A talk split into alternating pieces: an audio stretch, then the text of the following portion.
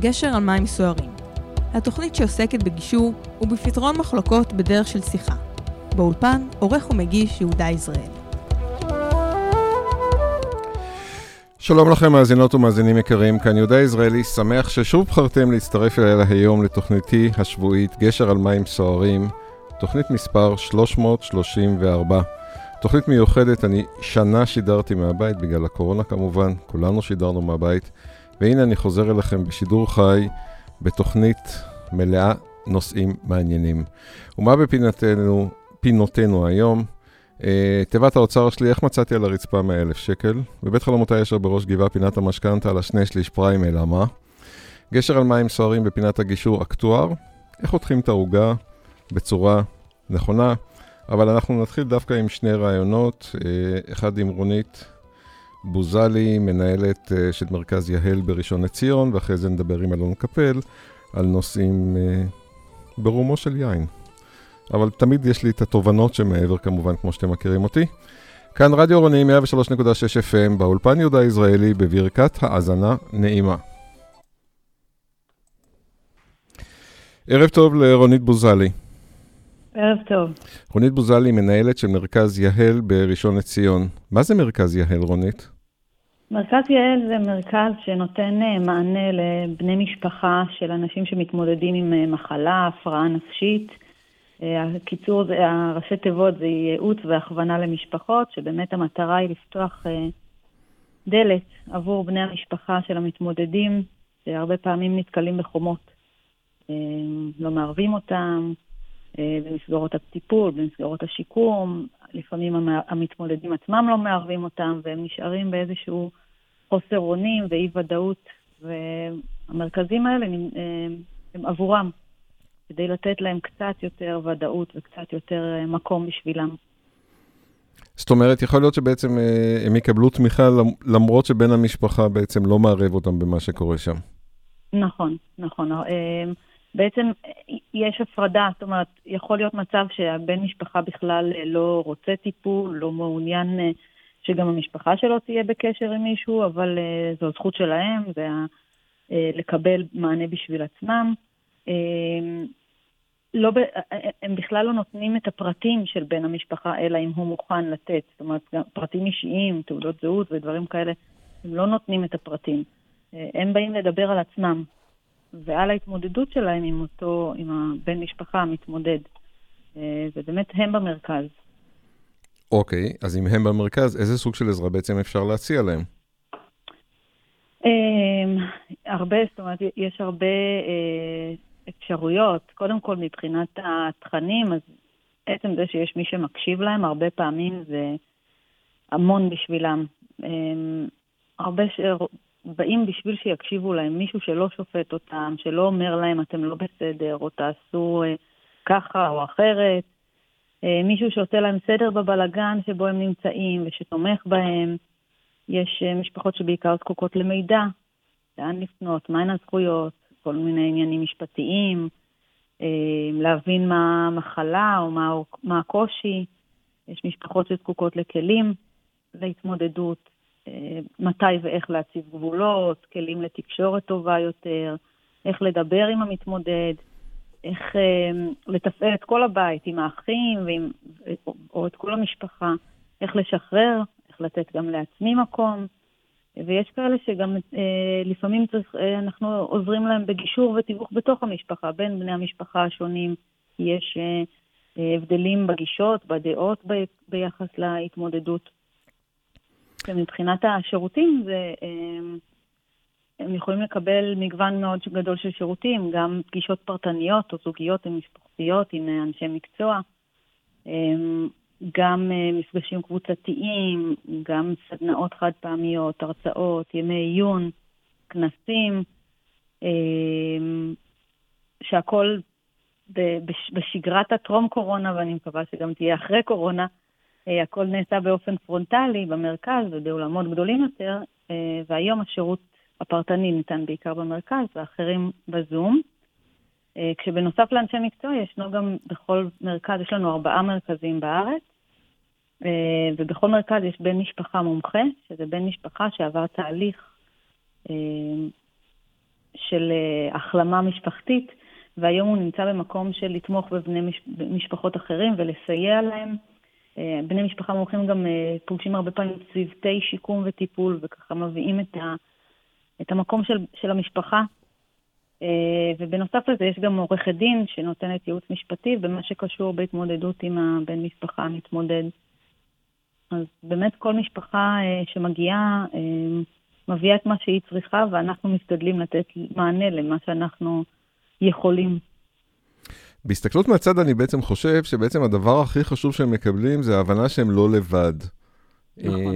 ואם היית יכולה לאפיין את המשפחות האלה שזקוקה לתמיכה, כאילו, איך אפשר לאפיין אותם? קצת, קצת קשה לאפיין ממש, כי באמת יש משפחות אה, בכל הרצף. יש משפחות שנמצאות אה, בשלב מאוד מאוד התחלתי וראשוני של ההתמודדות, אה, ועוד אה, ממש במקום של הלם ובלבול גדול וקושי אה, מאוד להתרומם, ו, ועוד לא יודעים בכלל לאן לפנות ומה לעשות, ומרגישים שהם לבד בעולם. לעומת משפחות שכבר אה, אומרות לנו, אני כבר 20 שנה, 30 שנה אה, מתמודד עם זה, ועד עכשיו לא הבנתי שאני גם צריך עזרה. יש כאלה שאומרים שרק עכשיו שמעו על מרכזי המשפחות ושחבל שלא ידעו על זה לפני, או שבכלל לא היינו קיימים לפני 20-30 אה, שנה. יש משפחות שיותר צריכים, באמת צריכים את התמיכה ואת התמיכה ההדדית, ומוצאים את עצמם הרבה בקבוצות, ומקבלים אה, הרבה חוזק מה, באמת הביחד, שהם לא לבד, שיש עוד אנשים שחווים את מה שהם חווים, אה, וסוף סוף באמת מישהו שמבין אותם, כי הרבה פעמים הם אומרים, עם כל זה שהמשפחה מנסה לתמוך, הם לא מבינים מה אני עובר. עם כל זה שהחברים מנסים להיות בשבילי, הם לא מבינים מה אני עובר.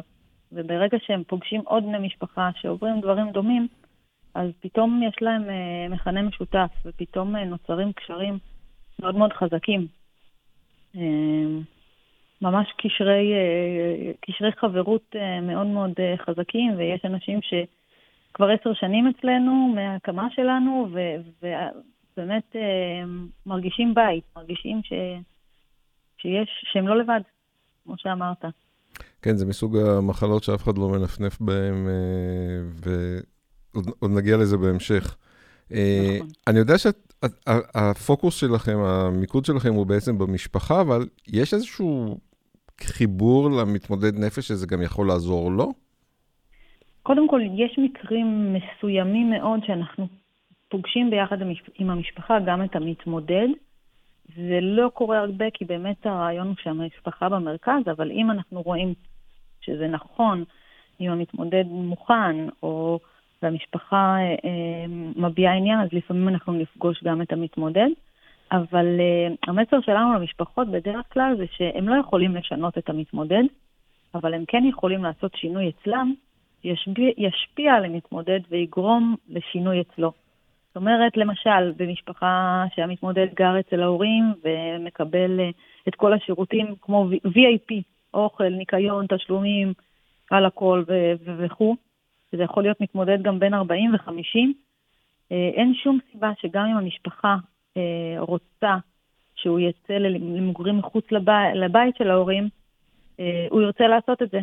כי בעצם הוא מקבל תנאים של בית מלון ולא צריך לנקוף אצבע. ובמקרה כזה, למשל, אנחנו נעבוד עם המשפחה על גבולות, על, על כך שהמתמודד כן צריך לקחת חלק, כדי שיבין ש, ש, שתהיה לו סיבה כן להזיז את עצמו ולעשות צעדים. כל עוד המשפחה לא עושה שינוי אצל עצמה, אין שום סיבה שהמתמודד יעשה שינוי, אלא אם הוא אה, רוצה ו- ופועל בשביל עצמו. אבל אז הוא לא בהכרח צריך אותנו. אמ, אז באמת השינוי אצל המתמודד הרבה פעמים מגיע מהשינוי אצל המשפחה. אה, גם אם יש שינוי בתקשורת אה, אה, אצל בני משפחה שמגיעים, אז זה משפיע על המתמודד, ובכלל, בכל מיני תחומים.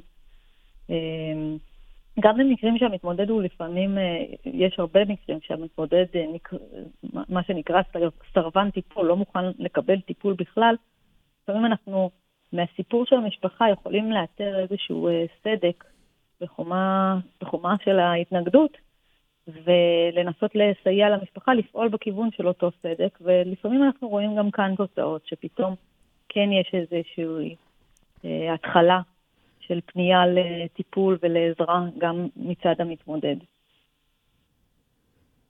איך אפשר לזהות מתמודד נפש? בואו נגיד שהמשפחה עוד לא, לא יודעת שיש לה מתמודד נפש במשפחה, הרי זה יכול להיות גם ילד, אבא, אימא, כל אחד. איך אפשר לזהות את זה? יש סימנים? יש הרבה דברים שיכולים אה, להיות סימנים, כמו למשל אה, פתאום אה, איזושהי פגיעה, שינוי בתפקוד, אה, בתפקוד התעסוקתי, האישי, הבין-אישי, משפחתי. אה,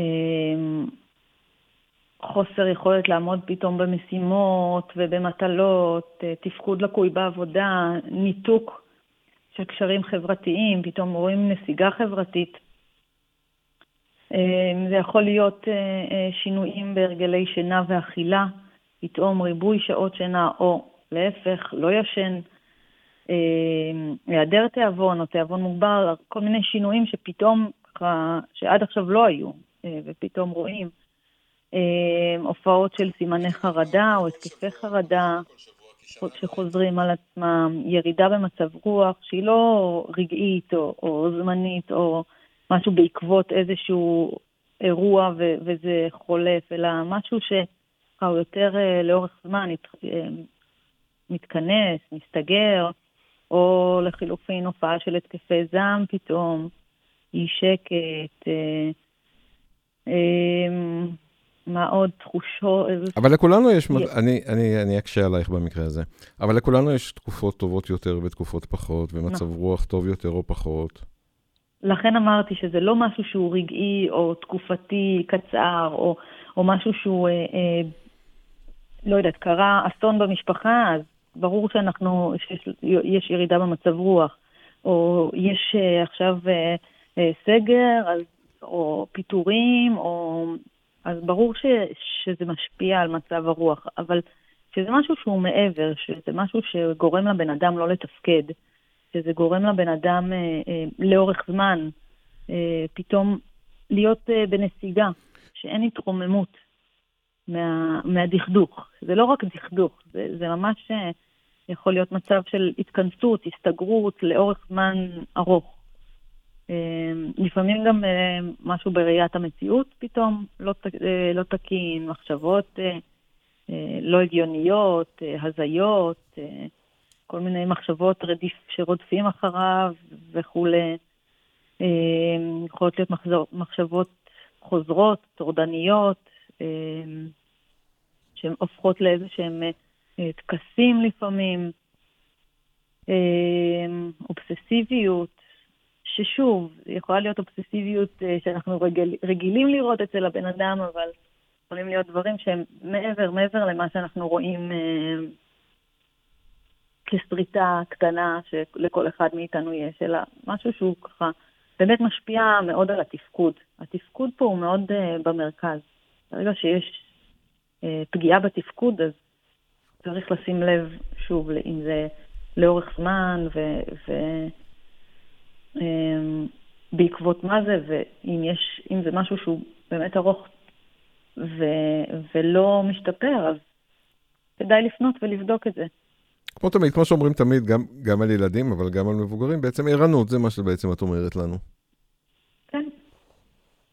לא צריך להיות, אה, לחיות בפחד שאוי ואבוי, עוד מעט הבן משפחה שלי. כל, כל דבר קטן אה, אה, ישר יעלה לנו מחשבה שאולי משהו פה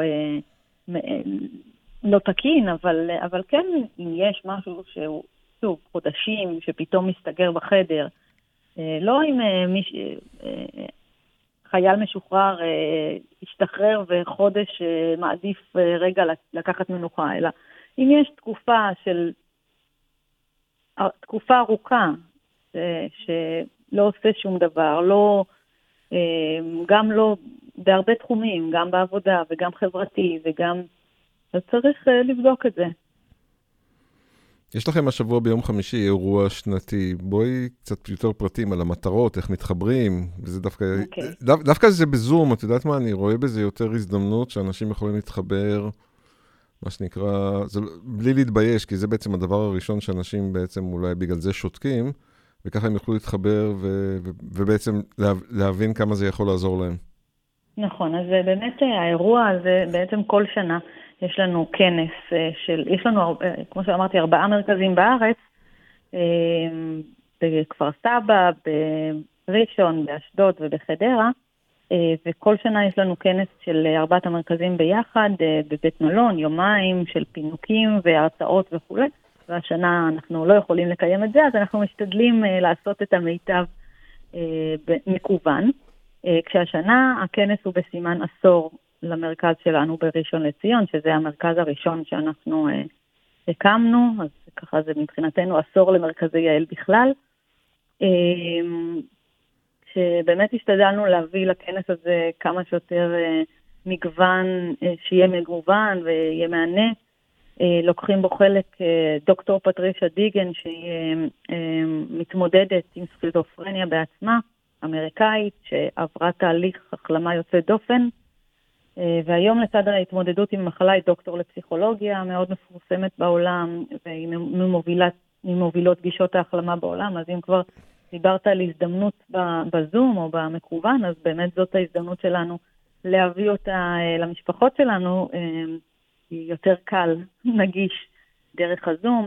להקת שלווה יופיעו אצלנו אה, מגוון הרפרטואר שלהם וישתפו גם בחוויות ובתובנות שלהם ביחס להתמודדות עם מגבלות ולהגשמת חלומות. אנחנו מפיקים לכנס סרטון בנוסח של סליחה על השאלה עם בני משפחה, יש פאנ, פאנלים, אה, הרצאה מאוד מעניינת של מי שניהלה, אה, הייתה המנהלת הראשונה של המרכז שלנו. אה, ברכות שלוקחים בהם חלק ראש עיריית ראשון, מנהלת האגף לבריאות הנפש במשרד הבריאות ועוד. איך מוצאים את החיבור לכנס הזה באינטרנט? באינטרנט אי אפשר להגיע אליו ישירות מהאינטרנט, אפשר... לא, להירשם כאילו. כן, כן, אז אני אומרת, אפשר להתקשר, אני לא, לא חושבת ש... אה, אפשר בעצם דרך הפייסבוק שלנו, אה, של מרכזי יעל, אפשר לכתוב מרכז יעל בפייסבוק ולהגיע לפייסבוק שלנו, ויש שם את הפרטים של הכנס ולינק להרשמה. אפשר גם להתקשר אלינו לטל... לטלפון, יש לנו טלפון רב, רב ארצי, שהמספר הוא 03-955-9596, בואי תחזרי על זה, כי, בואי תחזרי על זה, כי זה חשוב בעצם, כי הרבה משפחות אה, הרי לא ישאלו את השכנים שלהם אם הם מכירים מישהו שיכול לעזור להם בנושא הזה. אז באמת תחזרי על המספר טלפון, כי זה טלפון חשוב לכל השנה בעצם. בדיוק, בדיוק, זה 03 955 9596 ובטלפון הזה יש אה, שלוחות לכל מרכז, אם, אם לא נמצאים אה, באזור של שום שלוחה, אז אפשר להקיש לאחת השלוחות ולהגיע, ו... כי היום אנחנו גם נותנים שירות אה, מקוון, אז לא חייבים לגור קרוב, ואפשר שם לקבל גם פרטים נוספים לגבי הכנס ולבקש שישלחו את ההזמנה לכנס על מנת להירשם. מעולה. ושוב, בפייסבוק, פייסבוק אה, מרכז יהל. יהל עם ה' hey, למי שלא... יהל, י' ה' ל', כן. יהל, משפחות בריאות הנפש. אה, יש את כל המידע על כל הפעילויות שלנו שם, המקוונות. יופי. רונית בוזלי, מאוד מאוד חשוב הנושא שהעלית. שוב פעם, בעיקר בגלל זה שאנשים בטח לא, לא מחפשים אותו אצל החברים שלהם, את הפתרונות. אה, ונוטים להסתיר את זה, מה שלא צריך לדעתי, אבל זה, פעם, זה כבר דעתי הפרטית. אה, אבל זה, בגלל זה מאוד היה חשוב להעלות את הנושא הזה, שאנשים ידעו שיש להם אוזן קשבת ועזרה, ומישהו שיכול לעזור להם בהתמודדות שלהם עם החיי היום-יום. נכון, מה שלא ציינתי, שחשוב מאוד שכל השירותים הם ללא תשלום. מאוד חשוב, אה, נקודה חשובה. במימון, ובמימון ובפיקוח של משרד הבריאות, אבל הפרטים גם לא מועברים לשום מקום. זאת אומרת, אנחנו מאוד שומרים על סודיות גם כלפי המשפחה, אה, ובאמת אה, זה רק להרים טלפון ו... ולבקש עזרה, ולא צריך שום דבר מעבר. חשוב גם את זה לדעת. כן, זה מאוד חשוב, הנושא של הסודיות, וגם מימון שלא צריכים לממן, זה גם מאוד חשוב. זאת אומרת, תרגישו חופשיים להשתמש בשירות הזה כשאתם צריכים אותו, כי הוא יכול לשפר לכם את איכות החיים. נכון. יופי. הרבה תודה ושיהיה בהצלחה בכנס. תודה רבה, תודה רבה. להתראות. ערב טוב, להתראות. ערב טוב, אלון קפל. ערב טוב. אלון קפל הוא יינן ביקב גבעת אלה, מנחה סדנת יין הקורא בפקקים, הוא איש הייטק, מתעסק בפיתוח עסקי, הוא בוגר טכניון בהנדסה כימית עם תואר שני במנהל עסקים. הוא מתנדב ביוניסטרים והוא יועץ למספר חברות הייטק בנושא semiconductor, אה, מזה נתחיל עוד מעט, וציוד רפואי. והוא יינן ושותף ביקב גבעת אלה. אלון, איך הכל מתחבר? ערב טוב. איך הכל מתחבר, אלון? קודם כל אפשר להגיד שאהבה לכימיה עוזרת בייצור יין, משום שיש מספר תהליכים ביולוגיים כימיים שהם חשובים, כמו בדיקות, CO2, דברים כאלה. אבל האמת היא שכשהייתי צעיר לא אהבתי יין, היינות לא היו תאומים, לא היו אה, טעימים, עד שבשלב מסוים טעמתי כמה יינות בחו"ל, והתחלתי להתעניין ולאהוב. אבל הייצור של היין לא התחיל מיין, אלא מליקרים. אני הייתי מייצר ליקר מרימונים שגדלו אצלי בגינה, ובאחת הנסיעות שלי לחו"ל כסמנכ"ל שיווק ומכירות בחברת הייטק, השארתי בקבוק בתסיסה. מין בקבוק קולה מלא בסוכר וקצת רימונים. בדרך כלל אני משחרר את הלחץ של האוויר, אבל הייתי בחו"ל, מה לעשות, והבקבוק התפוצץ במזווה. מה שגרר לכך שכל האוצרות שלי נזרקו, ואשתי שמה לי אולטימטום. או שתלמד, או שתוציא את הכל. ולקחתי קורס בייצור ליקרים ביוקנעם, אצל יקב מורד, יעקב מורד, ושם במשך מספר שבועות למדנו איך לייצר ליקרים מפירות, מירקות, גויאבות, תפוזים, מנדרינות, שזפים, אפילו סטברי. אני רוצה רגע, רגע, אני רוצה רגע, רגע לחזור אותך דווקא אחורה, אתה ככה דילגת על זה בזריזות, ואני בכל זאת רוצה להתעקש על זה. אתה בא מעולם מדויק, ואתה בעצם אומר לנו, כימיה זה עולם מדויק, מיקרואלקטרוניקה למי שלא מכיר, אני מכיר כי משם אני מכיר אותך, אה, מיקרואלקטרוניקה זה עולם מדויק בערך כמו כימיה, ואתה אומר בעצם שלעשות יין זה דבר מדויק, ואני בכוונה שואל את זה, כי אחרי זה אנחנו נדבר גם על בלנדים וכל מיני דברים בסגנון. אפשר להגיד שיין זה דבר מדויק, ולכאורה רואים שיש יקבים שחוזרים על עצמם שנה אחר שנה, ויש לנו באמת מספר פרמטרים מדעיים מדויקים, שאם אנחנו מקפידים עליהם, אז גם האיכות טובה. ואני אתן דוגמה אחת. כולם יודעים שיש ביין ביסולפיד, זה רשום על כל יין.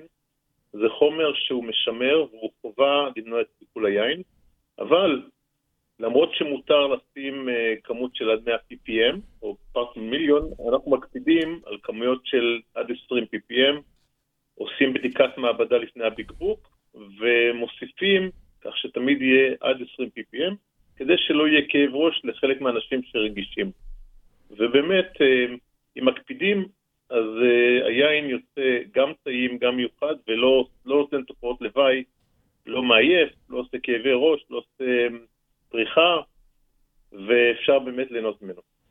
אבל אמרת ש, ש, לפני כמה, ש... כשהיית צעיר, אה, לא אהבת יין. זאת אומרת, זה דבר, זה דבר נרכש? כאילו, אנשים שלא אוהבים היום יין, יכול להיות שהם יאהבו, כאילו, הם צריכים לעשות משהו מיוחד כדי להתחיל לאהוב יין? וזה לא משנה מאיזה סוג או איזה טעם. אני חושב שאהבת יין, אמנם זה דבר נרכש שאפשר ללמוד אותו, כמו למשל אומנות ציור. אתה יכול ללכת לראות כל מיני ציורים ולא לאהוב אותם עד שאתה מתאהב באיזשהו סגנון. ואז אתה נכנס לתוכו ולומד אותו ומבין אותו לפרטים, וזה מעלה את האהבה ואת הידע, והרצון ללמוד ידע, וכשאתה לומד יותר, אז אתה יכול לאהוב את הסגנון הזה מאוד וגם ללמוד עוד סגנונות. ביין זה די דומה.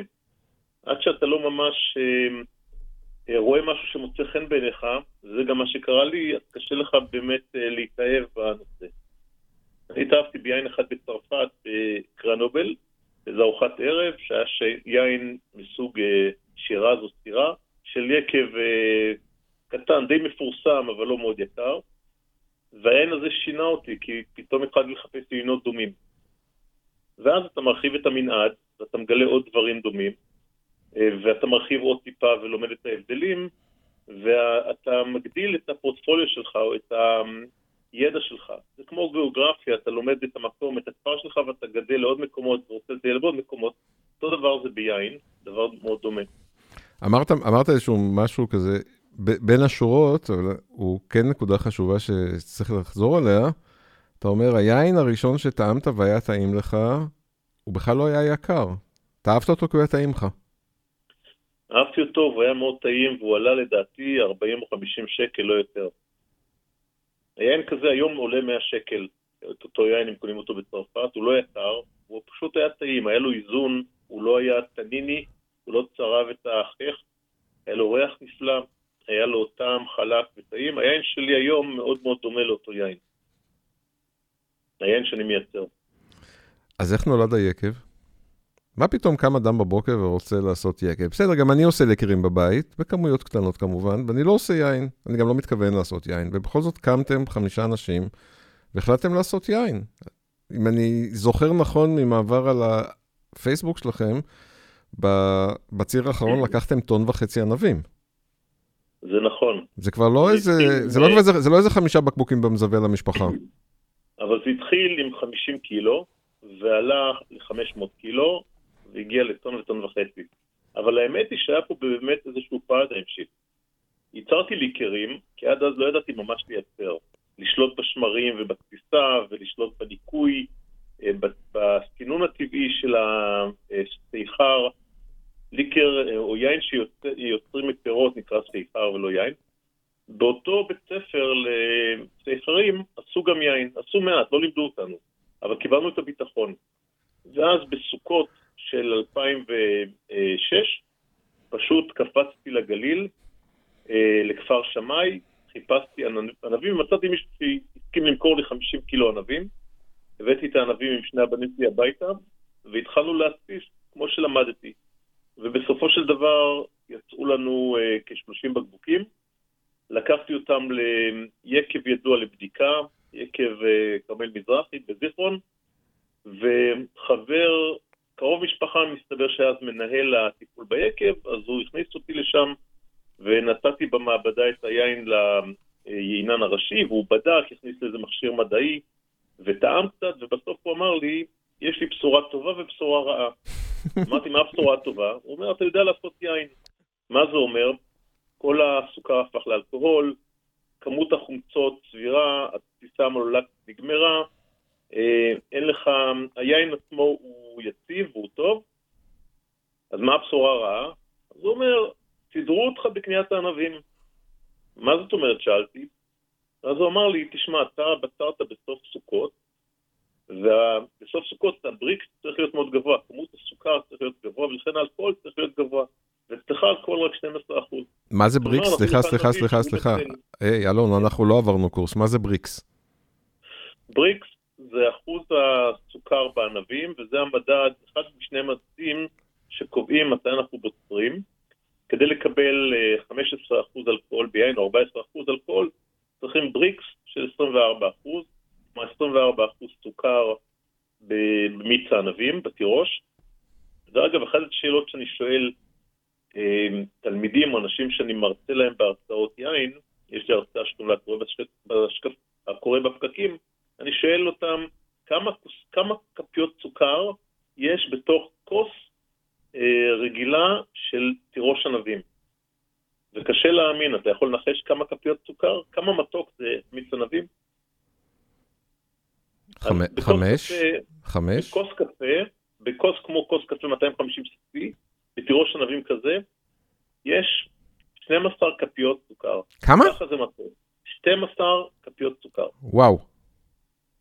זה מאוד מאוד מתוק.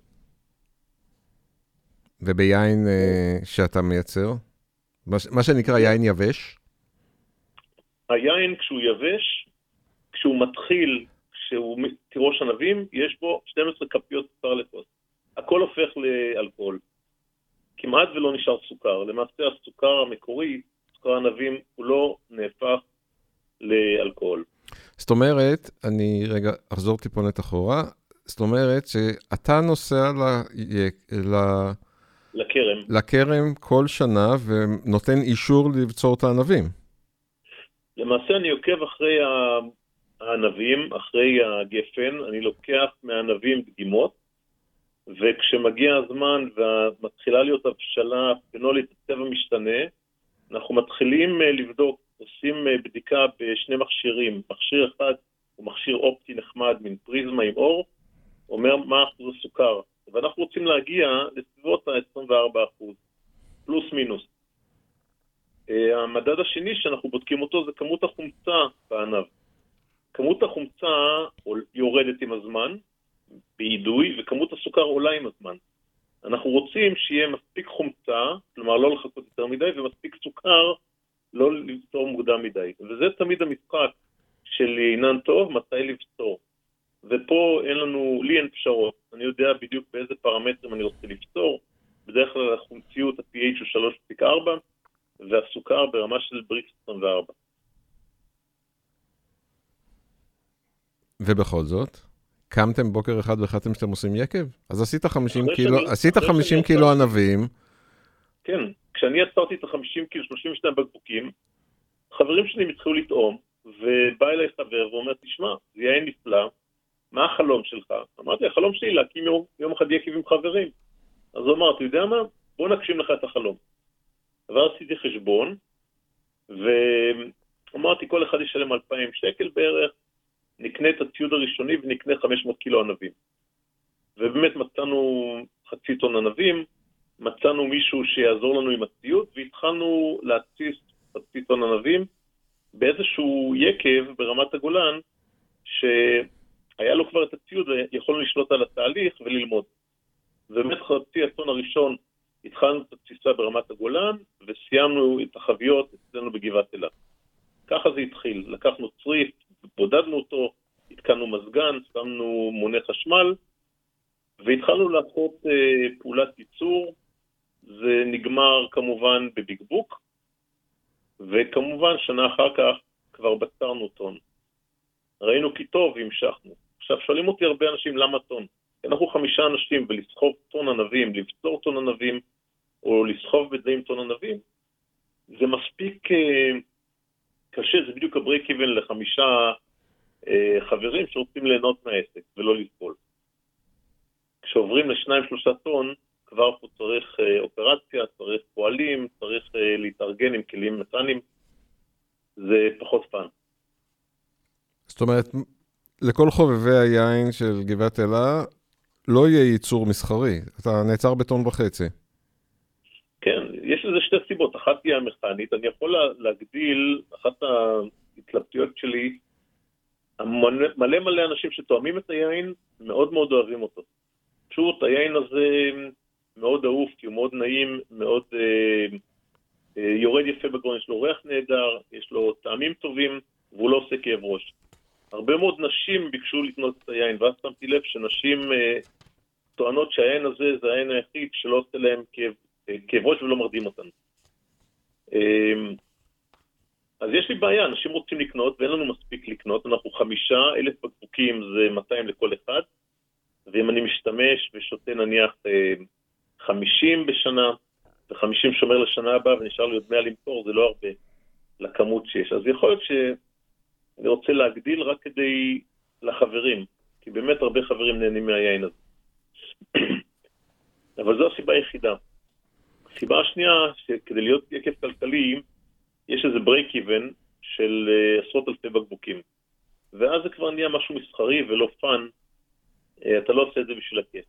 והמטרה שלנו באמת ליהנות מהתהליך, זה תהליך נפלא, והוא לא מאוד קשה. Uh, אתה יכול להגיד לי כמה לדעתך ימי עבודה יש ביקב בשנה על מנת לייצר יין? יש לך הערכה? אני יודע ש...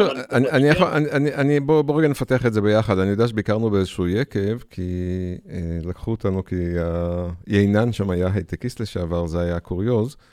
אה, ואני זוכר שהוא אמר, הוא אמר לנו שכאילו כל החורף הוא לא עושה שום דבר. אה, זאת אומרת, הוא עושה, אבל דברים שהם זניחים יחסית לבציר ול...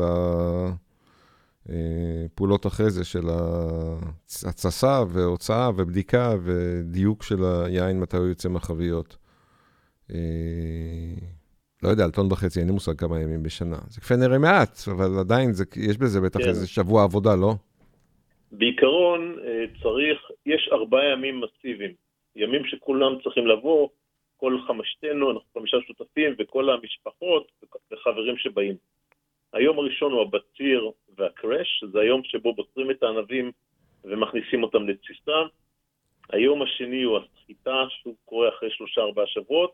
היום השלישי הכבד הוא הביקבוק, שהוא לאחר שהיין כבר עבר אה, עישון במכלין רוסטה ואחר כך בחביות עץ אה, אלון כשנה. כלומר, של, אה, שלושה ימים באמת מרוכזים. והיום הרביעי זה מחולק לארבעה רבעי ימים שבהם שעתיים שלוש עבודה שעושים משהו, אם זה העברה במשאבות של היין ממכל למכל, אם זה קצת אה, עבודות אה, אה, בזמן התסיסה של הורדת הכובע או ערבוב. היין, כך שבסך הכל גם לאנשי הייטק זה לא הרבה עבודה. ביחס לה... להובי, לכיף, זה, זה הובי מצוין. שזה הכי חשוב, שזה נהפך, ממשיך להיות הובי, זה הדבר הכי טוב. בוא רגע ניכנס רגע לתכלס. בוא, בוא נתחיל מגבוה כזה. מה משפיע על הטעם של היין? התחלת לדבר מקודם על הסוכר ואחרי זה על אלכוהול, אבל בעצם, אני, כשאני בא לשתות יין, מה משפיע על, על הטעם של היין?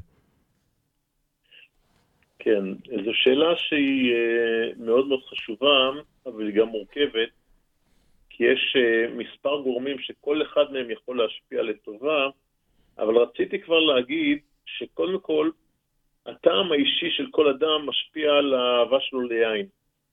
כשעשיתי קורס בשופטי יין, עשו לנו טעימה עיוורת, וטעמנו 20 יינות. וכל אחד נתן ציון, אבל לא ידענו מה סוג, איזה יין זה, ונתנו רק ציון בסביבות משהו כמו בין 70 ל-95. כש-70 זה יין לא טוב, 84 זה יין רפרנס ו-95 זה יין מצוין. ובשלב מסוים לקראת הסוף פנה אליי השופט הראשי ו... ואמר לי, היין הבא שאתה, שאתה תואם עכשיו, אל תגיד לי את הציון, אני כבר אומר לך שהציון שאתה תיתן זה 85. שאלתי אותו איך אתה יודע. אז הוא אמר לי, יש פה עשרה יינות עולם ישן ועשרה יינות עולם חדש, כלומר יינות מצרפת, איטליה, עולם ישן, יינות מאוסטרליה וניו זילנד ודרום אפריקה, עולם חדש, ואתה אוהב רק עולם חדש, ואני רואה את זה לפי הציונים שלך. כלומר, הטעם האישי שלי אוהב עולם חדש, ואחרים באותה קבוצה אהבו רק עולם ישן. כלומר, הטעם האישי שלנו משפיע. יין שאני אומר שהוא נהדר, אתה תגיד לא מוצא חן בעיניי. אז זה דבר ראשון. ויש מגוון גדול מאוד, זה כמו באומנות. יש ציורים שאתה מת עליהם, אבסטרקט או ריאליסט, ואחר אוהב, אוהב בדיוק את ההפך. אבל בייצור היין יש כמה דברים שמשפיעים. אחד זה הגפן עצמו. איזה סוג ענב זה, איזה סוג של uh, קנה ואיזה סוג של uh, רוכב. הם משפיעים מאוד, ואגרונומים שמטפלים נכון מוצאים באמת טעמים מדויקים. זאת אומרת, אתם, אני, אני מבין נכון שאתם קונים כל שנה מאותו, אה, מאותו מקום, מאותו מאותו כן, כרם, מאותו משק, כרם. ואתם יודעים איך שם זה מטופל. כן, אנחנו מצאנו כרם טוב, שנותן יין מצוין. אנחנו קטנים מדי בשביל להשפיע ברמה הזו של בחירה של שתילת הגפן, אבל לעניינים אה, גדולים, מקווים גדולים, קודם כל בוחרים את הגפנים הנכונים ואת הקנות הנכונות, כדי לתת את המיטב מהפרי. אחר כך יש את הנושא של טרואר. טרואר זה אותו אופי, נוף מולדתו של הגפן. זה יכול לגדול בוואדי או בשדה שטוח, באזור גבוה, ברמה גבוהה, או בנגב, או באזור השפלה, או בחרמון גבוה, ב-800 מטר, או בחרמון ב-500 מטר. כל דבר כזה משפיע. יש את סוגי הענבים, יש אה, אה, אלפי סוגי אה, גפנים שונים, קברנט סוביניון ומרלוט זה דוגמה לשניים, ויש אולי עשרה שאתם מכירים, אבל יש אלפים, כשיש כמה שהם מיוחדים וחלקם מתאימים למקומות מסוימים או לדברים מסוימים. בנוסף, אה, מה שמשפיע מאוד חזק זה אה, בציר, מתי בצרת, באיזה יום, בהתאם לרמת הסוכר והחומצה שדיברנו עליה, וכמובן, איך הייתה אותה שנה. לדוגמה, אם יש שנה שיש הרבה מאוד חמסינים, החמסינים מאדים מהר את החומצה ומעלים את הסוכר. ואז אה, בשנה האחרונה למשל, מי שבצר באוגוסט הרוויח יין טוב, מי שבצר בספטמבר, אחרי שהיו כמה חמסינים, כנראה היין יהיה פחות טוב. ותרגישו את זה, כי החומצה ביין נותנת רעננות. אם יש פחות חומצה, היין פחות רענן. אמ, כך שמזג האוויר והטרואר, שניהם משפיעים חזק. בנוסף, משפיע סוג השמרים, איזה שמרים משתמשים בהם, יש כאלה שמשתמשים בשמרים מתורבתים, יש כאלה בשמרים טבעיים, זה משפיע, ופה פשוט צריך להכיר, המנעד הוא עצום.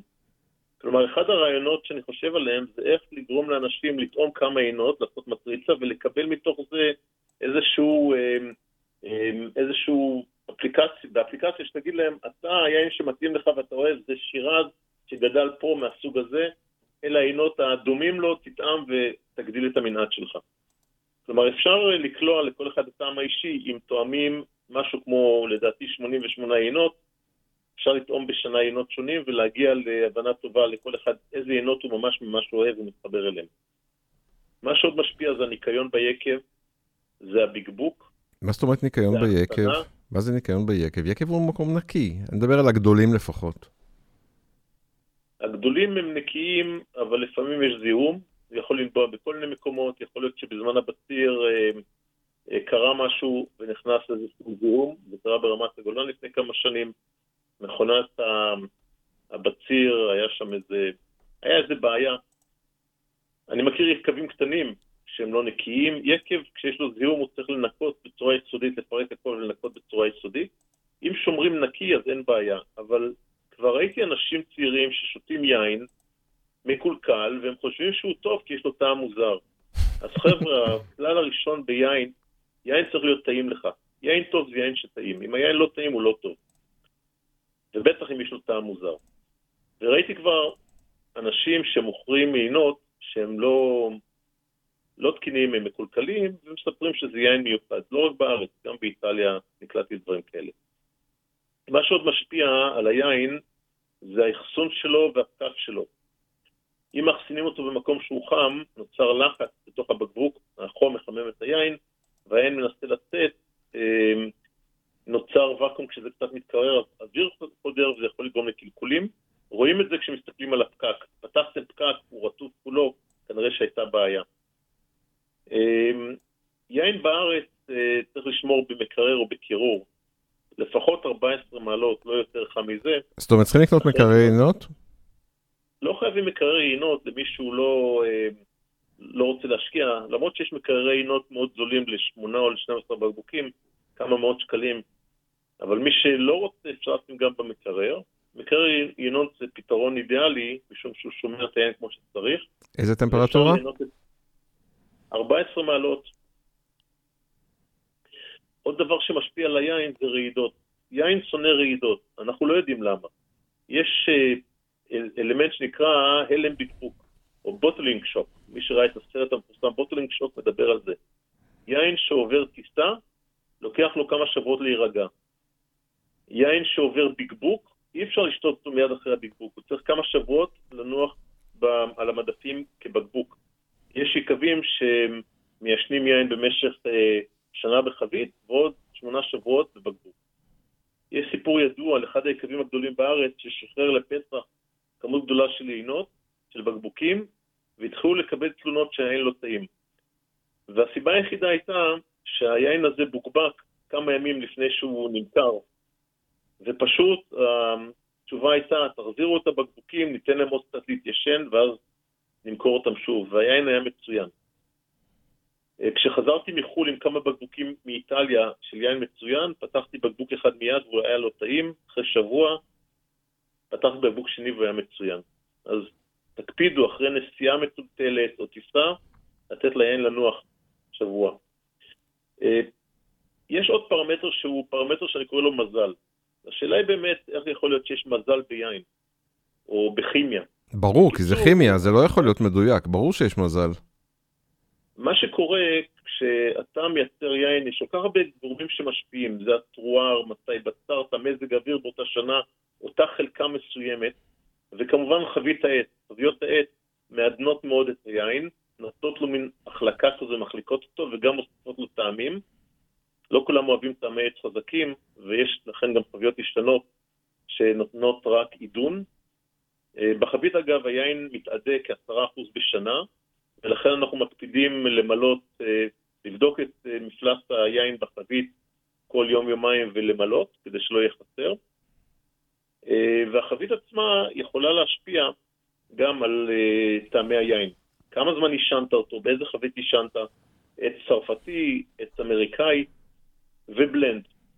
מה שקורה ליינן טוב, יש לו נניח 20 חביות, יש לו כמה אמריקאיות, כמה צרפתיות, חלק עם, עם כליאה אה, אה, חזקה, חלק עם כליאה חלשה, וכל מיני יינות יושבים בחביות האלה, ולקראת הבקבוק הוא פשוט תואם, לוקח טעימה מכל חבית, ויושבת ועדת ערבוב, ועדת בלנד, ומחליטים מה הבלנד הכי טוב. אנחנו יושבים ומערבבים, למרות שיש לנו רק זן אחד של ענבים, אבל יש חביות שונות, אה, יש חבית חדשה, יש חבית ישנה, ומחליטים באיזה אחוזים לערבב, בדרך כלל אין דילמה, מערבבים את הכל והיין מאוזן, אבל היו מקרים שהחלטנו בגביל, חבית אחת לבקבק בנפרד כרזרב, כי פשוט הייתה מצוינת. אבל אה, תקשיב, כשאתם עושים את הבדיקה הזאת אחרי שלוש-ארבע טעימות, אתם כבר לא יכולים לקבל החלטות. זו כבר החלטה לא שפויה. זה נקודה מאוד מאוד חשובה, כי אני רוצה להגיד שהרבה אנשים חושבים שאם מקבלים טעימת יין הם צריכים שימלאו להם את הכוס כמו בקידוש, עד למעלה. וזה ממש ממש אה, שגיאה גדולה. כדי לטעום יין צריך למלות ממש אה, כמות קטנה, משהו כמו 50 cc, כדי שאפשר לערבב בלי שזה יישפך. כשמערבבים, הריח מתחיל להתפתח ולצאת, אפשר להריח. כששותים, תואמים, מנסים להרגיש איך זה בחך, אחר כך זה בגרון, ואת השאר או יורקים או זורקים. כלומר, טעימת יין לא צריכה לשתות ולהשתכר. טעימה, המטרה שלה לא להשתכר, אלא לטעום ולהסתכל עליו ברמה של הדקויות כמו בציור, של הדקויות של הטעמים ושל הריחות והחיבור ביניהם. כשאנחנו שופטים יין, אנחנו תמיד משווים יין ליין אחר טוב, רואים למשל האם הצבע יותר יפה או פחות יפה, יותר עמוק, יותר צלול. האם הריח, האם הוא כמו פרח, כמו זר פרחים, או כמו בוקה עצום של פרחים. וכשאני עושה סדנת טימות יין, עשיתי כמה כאלה השנה בין הסגרים, אז השוויתי יינות, ואני אוהב להשוות יינות, ואני מציע לכל הצופים לנסות, תיקחו יין פשוט ב-20-30 שקל, ויין ב-65 שקל שעבר חבית, זה בדרך כלל ההבדל בין 20 שקל ל-65 שקלים, ותטעמו את שניהם ביחד בבית. וכשתראו את ההבדל, תבינו את המשמעות של טעימת יין. מיד רואים את ההבדל שאחד הוא יין טוב והשני הוא יין נפלא. אז אני, אני, אני, חי, אני חייב לעצור אותך עכשיו. Uh, וזו שאלה שאתה אתה גם, אתה גם באמת, אתה גם העלית אותה, אבל אני אעלה אותה מכיוון אחר. אחד המקומות העבודה שלי פתחו מתחת למקום העבודה חנות יין, חנות שמתמחה ביין, ומההבנה שלי הבן אדם באמת הבין ביין, בסדר? זאת אומרת, אמרו לי גם שהוא מבין ביין. נכנסתי אליו ערב ראש השנה, קניתי יין ב-50 שקל, וקניתי יין ב-200 שקל. אמרתי, יאללה, זה חנות שמתמחה, הרי הוא לא יחזיק אה, סחורה לא טובה, הוא יחזיק סחורה טובה, אז לקחתי 50 ו-200. שמתי על השולחן בערב ראש השנה, אני אומר לבת שלי, נגמרו הברכות, הקידושים, הארוחה, נגמר הכל. אני אומר, לו, אני אומר לה, ניצן, את לא יודעת כמה עולה מס, את אפילו לא תוכלי לרמוז לי, את לא מספרת לי מה שמת לי, תעשי לי שתי כוסות בבקשה, אני אגיד לך מה יותר טעים. Uh, אני חייב לציין שהבקבוק ב-200 ניצח את ה-50, אבל אתה יודע מה? כי התאמצתי באמת למצוא הבדלים. באמת, אני, אני יהודה, כן, אני לא אומר על אחרים, אני יהודה לא ממש הרגשתי את ההבדל. והשאלה היא, אם באמת אני יכול להרגיש הבדל, זאת אומרת, אני יכול לבוא ל... ללמוד להרגיש הבדלים בין יין? בטוח יש הבדלים, הרי אנשים לא ממציאים את זה. אז התשובה היא שכן. כשאני אגיד לך, אני אתן לך דוגמה, כשאני אגיד לך, תן לי הבדלים בין סגול לסגול, ואני אתן לך שני צבעים שהם מאוד דומים, יכול להיות שהעין שלך לא תראה את ההבדל. אבל כשאני אתן לך סגול וכחול, אתה תוכל לראות הבדל. מה שאני עושה בסדנאות היין שלי, אני רוצה שאנשים ילמדו בקלות לדעת את ההבדל, אז אני לוקח יין שולחני פשוט, שהוא טוב, אבל הוא פשוט כי הוא לא עבר למשל חבית, הוא לא מכרם מסוים, אלא לקחו ענבים מהרבה אה, כרמים, ערבבו אותם, סחטו, הציסו בנירוסטה ובקבקו. יין כזה יכול להיות הר של יקב תבור, או הר חרמון אדום של יקב רמת הגולן, או קברנט סוביניון של יקב הרי הגליל. ותטעמו את היין הזה, אבל במקביל אליו, ביחד, תפתחו גם יין היותר גבוה, כזה שווה חבית של אותם יקבים. למשל, תבור, יש את הר ויש את אדמה. סדרת הר היא הנמוכה, לא עברה חבית, סדרת אדמה, שעולה 60 שקל, 75, עברה חבית, שנה בחבית. כשתשוו את שניהם, קחו שתי כוסות, תמזגו קצת לכל כוס, תריחו קודם כל, ואחר כך תטעמו, מיד תרגישו הבדל. ברגע שתתחילו עם הבדל כזה שהוא משמעותי, אפשר להתקדם ליינות יותר יקרים. למשל, אמ, יין יותר יקר מצוין, זה יין של יקב טוליפ, שנקרא נוסטרום. מארה נוסטרום, זו סדרה חדשה של יקב אה, מאיה, זה יקב טוליפ, שיש להם את הסדרת ביניים שנקראת Red, שזה יין נפלא, שהוא כמו זר פרחים מבחינת ריחות וטעמים, והנוסטרום שעולה 135 שקלים, הוא כמו זר פרחים ענק מבחינת הטעמים. ואנשים שבאו אליי לעשות טעימות וטעמו בסדנה את היין הזה, בלי הרבה הסברים, ישר הרגישו את ההבדל. כל החוכמה היא תמיד להבדיל, לקחת שני עינות ולעשות הבדלה ביניהם. לראות מה ההבדל בין אחד לשני, ואפשר להרגיש את זה בחוש הטעם, בחוש הריח. ואתה אומר שאם אני אקח כאלה שני עינות באחד מהדוגמאות שנתת, אז אני ארגיש, אני ארגיש את הווניל ואת מיד ה... מיד תרגיש, בקלות תרגיש. ואחד הדברים שאני חושב זה שאם אה, כל שבוע נטעם שני עינות אחרים משתי משפחות שונות או שלושה עינות שונים, אה, אני למעשה אוהב לעשות השוואה, למשל, לקחת קברנט סוביניון אה, מהגליל העליון, מהרי יהודה ומהנגב, כלומר ישראל מצפון לדרום, או ישראל ממזרח למערב, או ביקב מסוים להשוות קברנה, מרלו ושירד. כשאתה משווה בין שלושה, אתה תמיד תרגיש את ההבדלים. גם בין עינות טובים אתה תרגיש את ההבדלים. זה כמו לקחת ציור של פיקאסו, הציורים יפים כולם, ואתה מסתכל על אחד ושני ורואה את ההבדלים, בקלות. שניהם יפים, אבל אתה יכול להגיד זה יותר צהוב, זה יותר כתום, פה הפסים ככה ופה הפסים אחרים. גם ביין אתה יכול להרגיש את הדברים האלה. ואגב, אחד הדברים המעניינים, כששואלים אותי מה זה כל המילות אה, קוד האלה, הפלצניות, שכותבים ניחוחות כאלה, ניחוחות אחרים, אז אני יכול להגיד, הכל אה, מנסים לעשות אותו מדעי, כלומר יש טבלת ריחות, יש טבלת צבעים, ואתה לומד אה, אתה לומד באמת אה, להכיר את ההבדלים בכל מיני שיטות, ואז אתה יודע לתת את ההבדלים. אני אה, יודע קצת. אני מכיר אנשים, למשל לא מזמן פגשתי אה, יינן מוכשר, קוראים לו עידו סימון, עבדתי עם אבא שלו לפני הרבה שנים, הוא הגיע לארץ, הוא למד בדייוויס, שזו אוניברסיטה ידועה בקליפורניה ליינות, והוא טעם את היין שלי, וזה מה שהוא כתב, אני אקריא לכם, Dark and Light Purple, dark red and light purple, כלומר צבע אדום וסגול, אה, וסגול קל. סמל הריח הוא red fruit, זאת אומרת צ'רי ורסברי, בגלל שהוא בא מארצות הברית, כתב את זה באנגלית, אנחנו נתרגם את זה.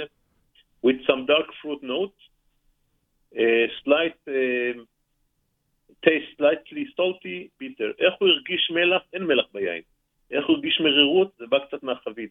flavor, plums, blackberries and, and uh, currants, slight test of alcohol and uh, a note, ויש לו after set.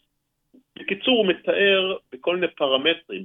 הוא מתחיל עם הצבע, עובר לריח, עובר לטעם, ועובר לטעם בסוף. כשעושים טעימת יין, תמיד משווים ליין אה, רפרנס. למשל, מחליטים שיין ש... שנקרא ירדן 2016 הוא הרפרנס. וכולם אה, נותנים ש... אה, נקודות על הצבע שלו, על הטעם שלו, על הריח ולאפטרטייסט, והציון צריך להיות נניח 84.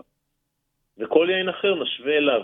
אז נגיד הצבע יותר טוב, אז הוא יקבל 85 86 בממוצע, בסך הכל בסיכום. הטעם קצת פחות טוב, אז אולי ירדו כמה נקודות. אפטר טייסט יותר ארוך, אז יוסיפו, יוסיפו כמה נקודות.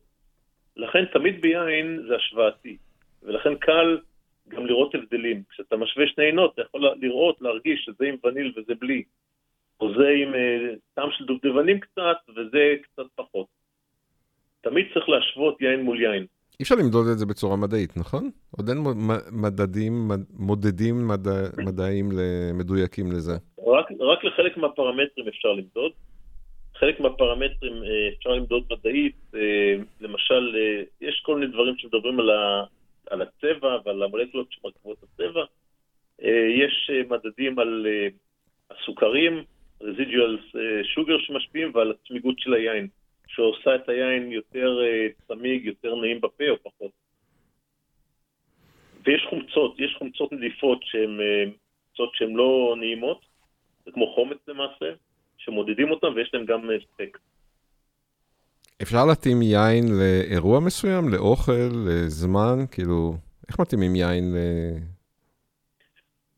בעיקרון, אה, אחד הדברים המעניינים ביין, שאפשר לשנות את הטעם של היין בצורה משמעותית עם שינוי האוכל.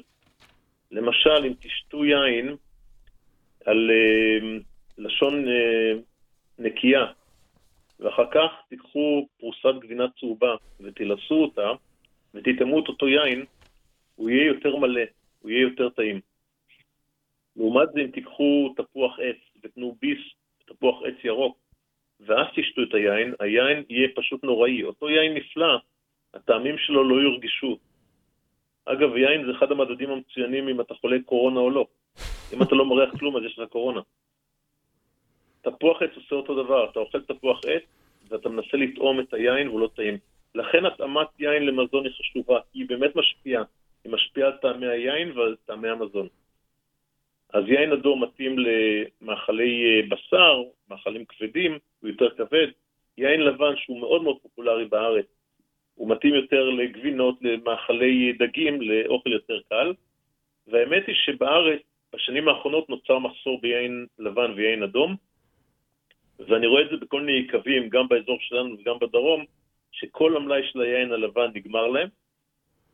אה, יין אדום, לעומת זה, הוא יותר עמוק, והוא יותר, אה, והוא נשמר ליותר זמן, ועדיין הוא הקלאסי.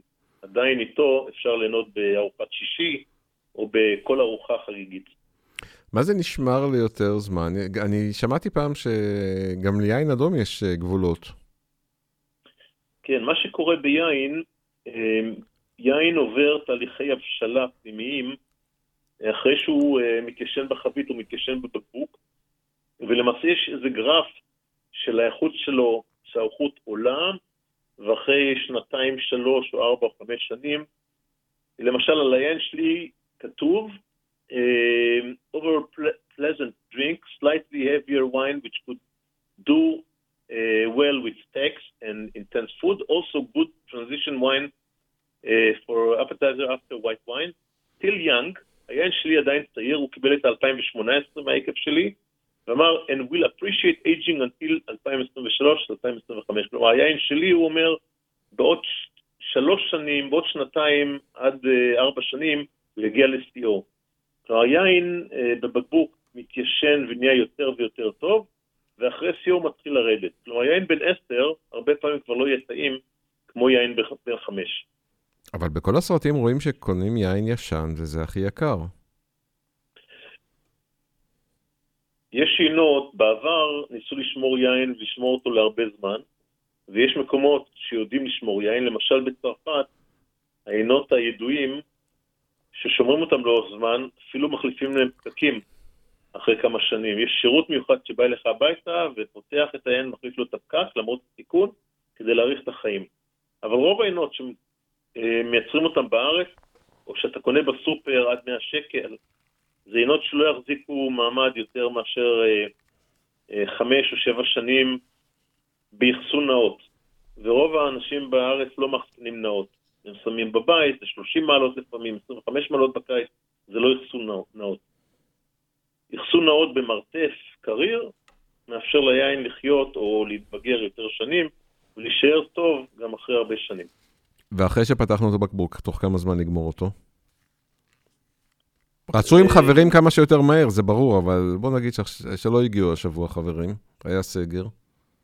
כן, אומרים, אתה יודע שבקבוק יין הוא אה, טוב, הוא ממש טוב לגמור אותו, במיוחד אם אתה לבד.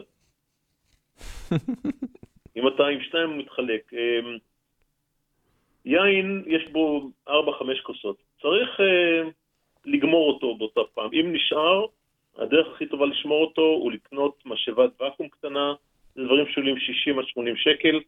זה משאבת אוויר עם פקקי uh, גומי, הפקק יושב על uh, צוואר הבקבוק ושואב את האוויר, נותן לו להחזיק במקרר עוד כמה ימים. יין יכול להחזיק במקרר שבוע, מעבר לזה רוב היינות הם כבר הרבה פחות טעימים. כן, חייב לציין שהבת שלי שצורכת יינות לבנים, יודעת להגיד את זה. אני דוגרי לא מרגיש, לא מרגיש בהבדל, אבל כן, היא מרגישה, היא חד משמעית מרגישה. כן. תאמר לי, לצעירים אין כסף, איך הם יכולים לתרום יין ולא לפשוט את הרגל, וגם לא את הבנק?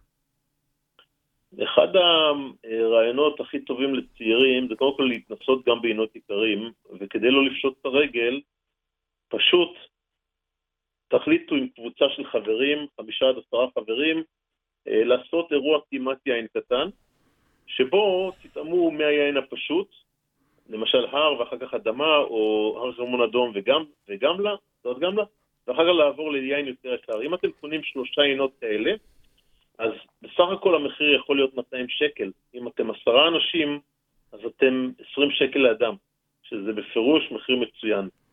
אתם יכולים ללכת בצורה כזו גם להתנסות בעינות יותר יקרים, אבל כשמחלקים את זה בין הרבה אנשים זה מצוין, ובסך הכל לא צריך לשתות כוס מלאה בטעימות יין. כדי ליהנות מיין, אתה לא צריך ממש לשתות כוס מלאה, אתה לא נהנה ככה.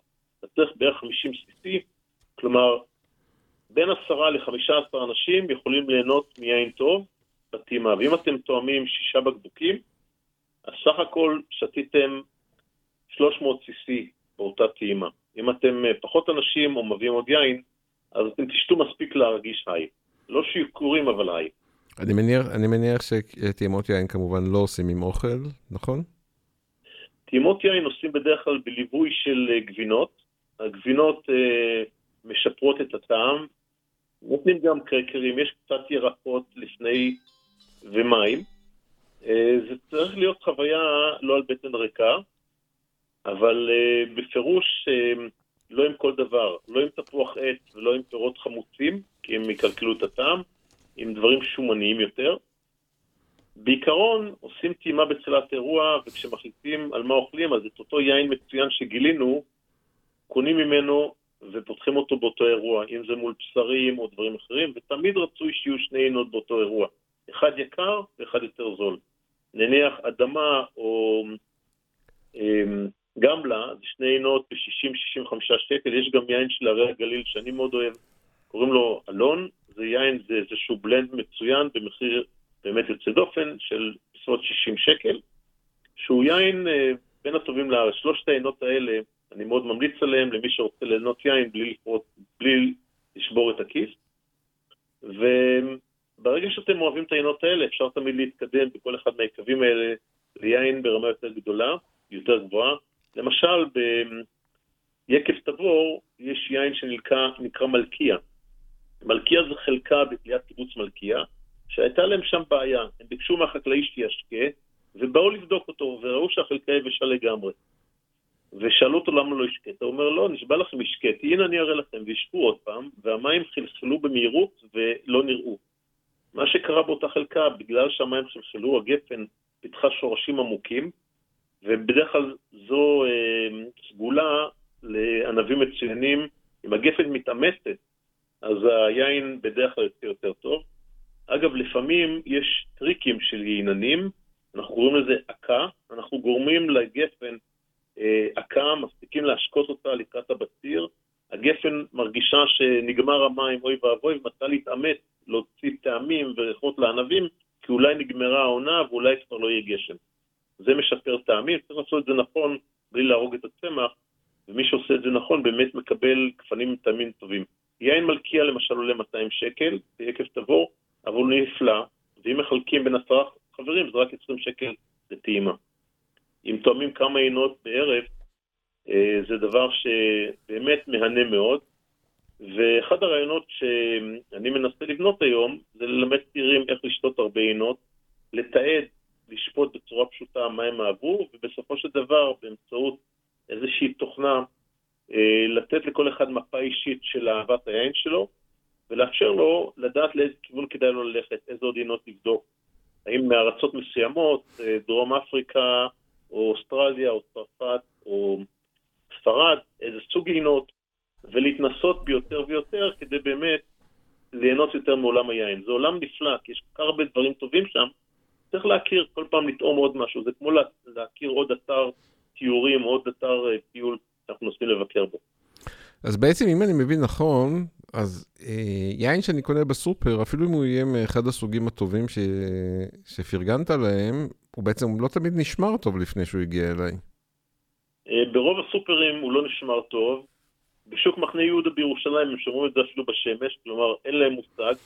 כשאתם נכנסים לחנות יין, אם היא לא קרה, אם, לא, אם לא שומרים את הבקבוקים כמו שצריך, אז חבל על הזמן, הם לא מבינים. יש כמה חנויות אה, באזור שלנו שהעינות נמצאות בחדר קירור, חנויות אחרות הם פשוט שומרים עליהן טמפרטורה נמוכה, בדרך כלל בשכיבה, זה גם חשוב. אמ, אם החנות היא לא כזו, אבל שוב, זה תלוי ביין. אם זה יין אה, פשוט יחסית, שנמכר הרבה, אז זה לא צריכה להיות בעיה. אם זה יין אה, שיקר, הוא צריך להישמר טוב כדי ליהנות ממנו. יש הרבה חנויות בארץ שיש להם מרתפי יין או חדרים מקוררים, אני רואה את זה בכל מיני חנויות גדולות בצפון. יפה. אתה אומר, עולם היין להתקדם בצפון. אה, הצפון הוא נפלא מבחינת עולם היין, גם מבחינת חנויות, גם מבחינת יקבים. אגב, באזור שלנו בעמק יזרעאל יש כעשרה יקבים, אה, חלקם ביתיים, חלקם נפלאים, יש אחד היקבים שהוא הכי יפה בארץ, אה, הוא קצת יקר, אבל הוא יפהפה. בכל אחד מהיקבים האלה אפשר למצוא יינות מצוינים. אה, אני אזכיר חלק מהם, אה, יקב יזרעאל בקיבוץ יפתחאל, סליחה, סליחה, יקב יזרעאל בחנתון, יש את יקב ציפורי בציפורי, יש את יפתחאל באלון הגליל, יש את שריד ושריג, אחד במרחביה ואחד ממש לידינו,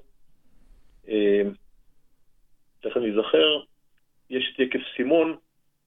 בקיצור, יש הרבה מה לבקר פה, וכמובן את טולי אה, הנפלא עם העינות המיוחדים שלו. יפה. מקווה שלא, שלא יכעסו עליי שלא שכחתי אף אחד, כי יש פה הרבה מאוד יקבים גדולים וטובים. לא, אני בדיוק רציתי להגיד לך uh, לקראת סיכום, שאתה, בדבר אחד אתה שולט טוב, אתה מפרגן מכל הלב, זה אין ספק. תודה, תודה. שזה... אני יכול להגיד לך שבעולם היין זה אחד הדברים הנפלאים, שעיננים מפרגנים אחד לשני ועוזרים, ואני באמת הרבה למדתי מעיננים אחרים. הייתה לי עונה אחת שהענבים היו ממש מוזרים, התוצאות לא היו טובות, הסוכר היה נמוך מדי, החומצה כבר נמוכה מדי, והלכתי לשני עיננים אחרים באזור, ברמת הגולן, באזור הגולן, וכל אחד נתן לי את הדעה שלו, והחלטנו את הענבים האלה להשאיר ולא לעשות מהם יין, וזה עזר מאוד, וחסך לנו באותה שנה, עברנו לכרם אחר יותר טוב. Uh, הפרגון הזה מאוד מאוד מלמד, עוזר, אבל מה שחסר היום באמת זה חינוך, חינוך ליין, כי אם נלמד את הצעירים איך ליהנות מיין, לא רק להשתכר, אז אנחנו כולנו נרוויח, כי יין הוא לא רק בריא, הוא גם uh, משהו כמו חוויה uh, רב-סנסורית, חושנית. זו חוויה שהיא עצמה גם ריח, גם טעם, וגם מתאימה את עצמה לאירוע. אה, יש יקבים שמתארים כל יין לאיזה אירוע מתאים. למשל, יש יין ל... אה, לארוחת אה, בוקר, או לארוחת ערב, לארוחה עסקית, או יין לארוחה משפחתית, יין רומנטי. שאלו אגב את רוטשילד, שהיה יכול להתקלח באמבטיה של יין, מה היין הכי טעים שהוא שתה? אז הוא אומר, או, אני זוכר טוב מאוד את היום הזה. זה היה בשדה מתחת לעץ עם בחורה נורא נורא נחמדה, ואני ויין של שני יורו. זה היה יין נפלא. היין עצמו, כששותים אותו ביחד הוא חוויה נהדרת, וככה צריך לעשות. ומאחר ויין זה מוצר השוואתי, תמיד לנסות לשתות שני עינות במקביל כדי לחוש את ההבדלים. כן, זו נקודה חשובה מאוד שאתה חוזר אליה יותר מפעם אחת. אנחנו לא מסוגלים להבין, אנחנו מסוגלים להבין הבדלים, שזו נקודה חשובה שאני למדתי ממך. אה, ואני מבטיח בפסח הקרוב לעשות ניסוי. אה, כן, בסדנה שעשינו פה בגבעת אלה, בהושעיה וברמת דוד, עשינו את זה לפני כמה חודשים בסקר, עשינו טעימות של זוגות. פעם אחת זוג, זוג פשוט אה, הר ואחר כך אה, אדמה. אחר כך היה זוג ברמה קצת יותר גבוהה ומעליו עוד רמה גבוהה. כל פעם שאתה עושה זוג אתה יכול לראות את ההבדלים ויכול לחוש ולדעת על מה מדברים. וזה מאוד מאוד אה, חשוב. יפה. אלון, עוד יכולנו להמשיך לדבר הרבה. אתה, אתה, אתה אוהב את מה שאתה עושה, זה ברור, לפי מה שאני שומע. אבל תודה, תודה. זמננו קצר, אז אולי נז- נזמן אותך לעוד איזה מפגש. אה, הרבה הרבה תודה. אה, תודה לך, תודה על ההקשבה, ותודה למאזינים. תהנו מיין, תשתו הרבה יין, לא להשתכר, אלא לנסות להבין את, ה... את מה שטמון בתוכו. כי יין זה באמת דבר כיף. זה ענף נפלא, זה עוד משהו ללמוד וליהנות ממנו, להרבה שנים. הרבה תודה, והמשך שבוע קסום. לילה טוב. לילה טוב.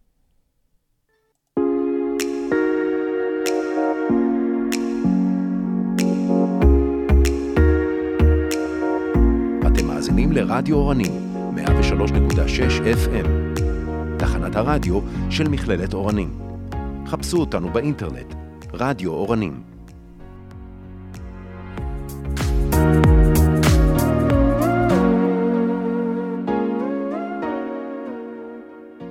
אתם לא סתם מאזינים לרדיו אורנים, שידור חי. כמו שאמרתי, אחרי שנה של הפסקה בגלל הקורונה, חזרתי לשדר חי, כמו שאר השדרים פה כמובן, אם אתם מאזינים גם לאחרים, תחזרו לשעות הקבועות שלהם, הם חזרו לשדר חי. אה, איזה כיף לנו, איזה יופי לנו. אה, בפינתי תיבת האוצר, אני רוצה לספר לכם איך מצאתי על הרצפה 100,000 שקל. אני לא יודע כמה פעמים אתם הולכים ברחוב ומוצאים על הרצפה 100,000 שקל, אז אני מצאתי. טוב, זה לא חוכמה, אני יודע איפה לחפש.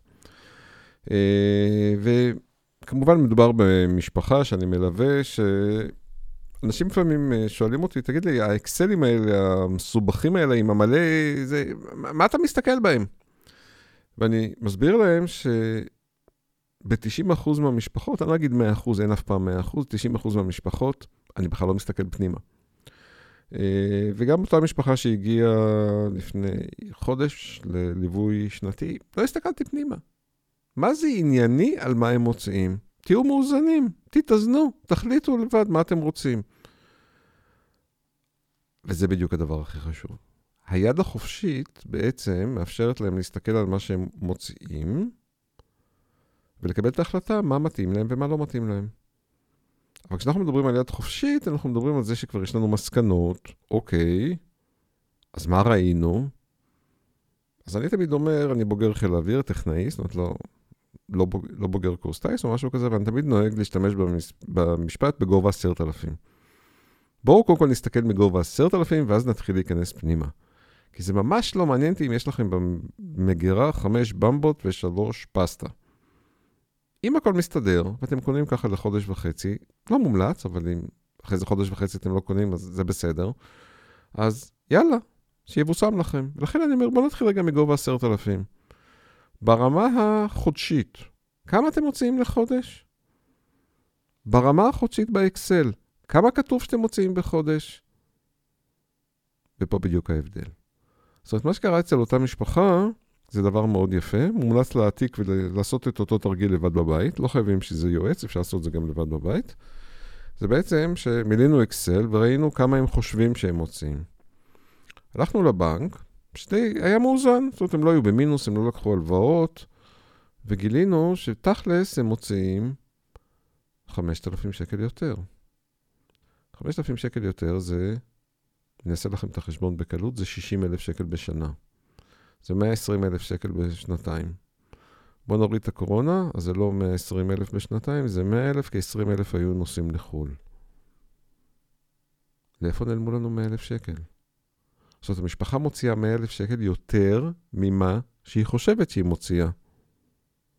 וזה הנקודה. לפני שאתם צוללים לפרטים הקטנים והשוונצים באקסל, תשתמשו במה שנקרא בתור קובייה. קובייה שאתם מודדים את האורך, את הרוחב, את הגובה, ואחרי זה משווים למה שנעשה בבנק, כי הבנק זה האמת שלנו. דרך אגב, במקרה הזה המשפחה היא משפחת שכירים, אם זה עצמאים, אני אומר להם, אותי לא מעניין השחור. ת, ת, תגידו לי כמה כסף נכנס הביתה. הרבה עצמאים, דרך אגב, היום בדיוק שוחחתי עם אחד, יודעים כבר ומבינים ששווה לא, לא להעלים, שווה להעביר את הכל בחשבונות, וזה דיון ארוך שאני לא נדון בו עכשיו, כי הוא לא מתאים, הוא יתאים לפינה אחרת. ואז בעצם המשפחה הזאת גילתה שבשנתיים האחרונות נעלמו להם 100 אלף שקל. הם חשבו שהם מוציאים כך וכך, הם הוציאו הרבה יותר. וזה דבר פשוט, תרגיל פשוט של שעתיים עבודה שכל אחד יכול לעשות לבד בבית. אם אתם צריכים עזרה, אז אני כמובן אדריך אתכם, אבל אתם יכולים עדיין לעשות את זה אחר כך לבד, בבית, לראות כמה אתם מוציאים כל חודש, בממוצע לפחות שלושה חודשים, אני אומר לפעמים יותר, אבל לפחות שלושה חודשים, כי יש חודשים לא מייצגים, ימי הולדת, חגים, חופש גדול וכדומה. תעשו את הבדיקה הזאת ותראו בכלל האם אתם מבינים על מה אתם מוציאים. בסוף, בסוף, בסוף, בסוף של התהליך גם נפתח שם גירה, ואתם תפתחו, אני לא פותח, אתם תפתחו שם גירה ותראו אם יש שם חמש פסטות מיותרות. לא להיתפס לזה, אנשים שומעים אקסל, אומרים, עזוב אותנו, הקנייה שלנו בסופר נהדרת, אנחנו... לא- אני לא מעניין אותי מה שאתם עושים בסופר. סופר זה שורה אחת באקסל. יש דלק ורכב וביטוחים ולימודים ושיעורים פרטיים ודברים רפואיים, ועוד מלא מלא מלא נושאים אחרים. השתי פסטות והגלידה בסופר ממש לא מעניינות אותי. מעניין אותי התמונה הכוללת. רק אחרי שהתמונה הכוללת ברורה, אנחנו ממשיכים הלאה, מתקדמים קדימה, ומנסים להבין לאיפה דברים נעלמו. אז בפעם הבאה שאתם מחפשים על הרצפה, תחפשו מתחת לפנס. תמלאו אקסל, תבדקו בדף חשבון שלכם האם המספרים דומים, ואולי בטעות גם אתם תמצאו 100 אלף שקל על הרצפה. כן, כן, מתחת לפנס. אל תחפשו רחוק מהפנס, חושך שמה, מתחת לפנס. פשוט תסתכלו בצורה ממוקדת. אני לא יודע כמה מכם שמע היום בבוקר תורת חצוצרות, שמונה וחצי, איך שפתחו את הסניפים של הבנקים, תורת חצוצרות וחליצת אה, בקבוקי יין, פקקים של בקבוקי יין, אה, סתם כהשראה מאלון שדיברנו איתו מקודם, עקב היכולת למחזר משכנתאות בשני שליש פריים. לא שמעתם? אתם בטוחים שלא שמעתם? לא, לא, גם אני לא שמעתי, אבל זה היה היום. היום זה התחיל.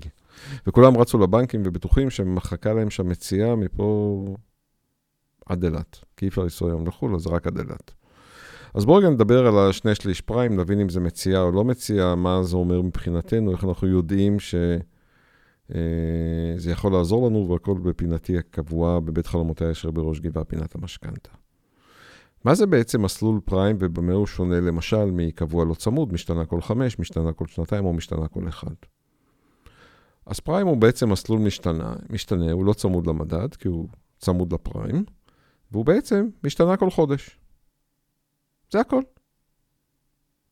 אז יש לנו משתנה כל חמש, כולם מכירים, צמוד או לא צמוד. יש לנו קבוע לא צמוד שהוא אף פעם לא משתנה, זה משתנה כל 20 שנה או 30, תלוי מה האורך הקבוע לא צמוד שלכם.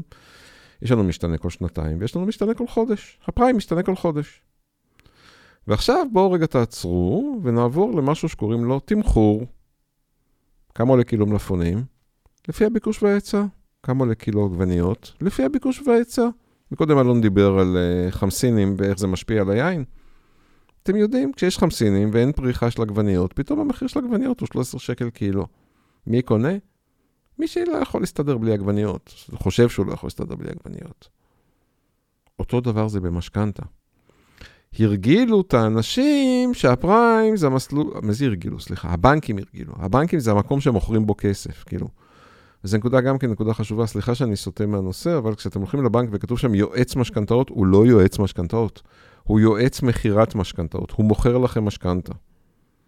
הוא לא יועץ משכנתאות. הוא בחיים לא שאל אתכם איך אתם גומרים את החודש, הוא מסתכל רק שיש מספיק הכנסות, אין מינוסים, ובזה זה נגמר.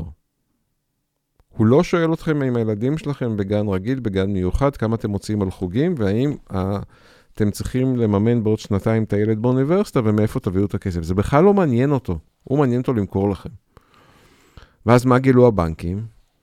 בוא נתחרר על שליש מהמשכנתה, פריים, כולם ישבו רק את השליש, ובשאר השני שליש, סליחה על הביטוי, נכניס להם ריביות. הם במילא לא בודקים את זה. מי זה במילא? אלה שלא הולכים עם יועצים. הם מסתכלים על הפריים, וואלה, פריים מינוס חצי.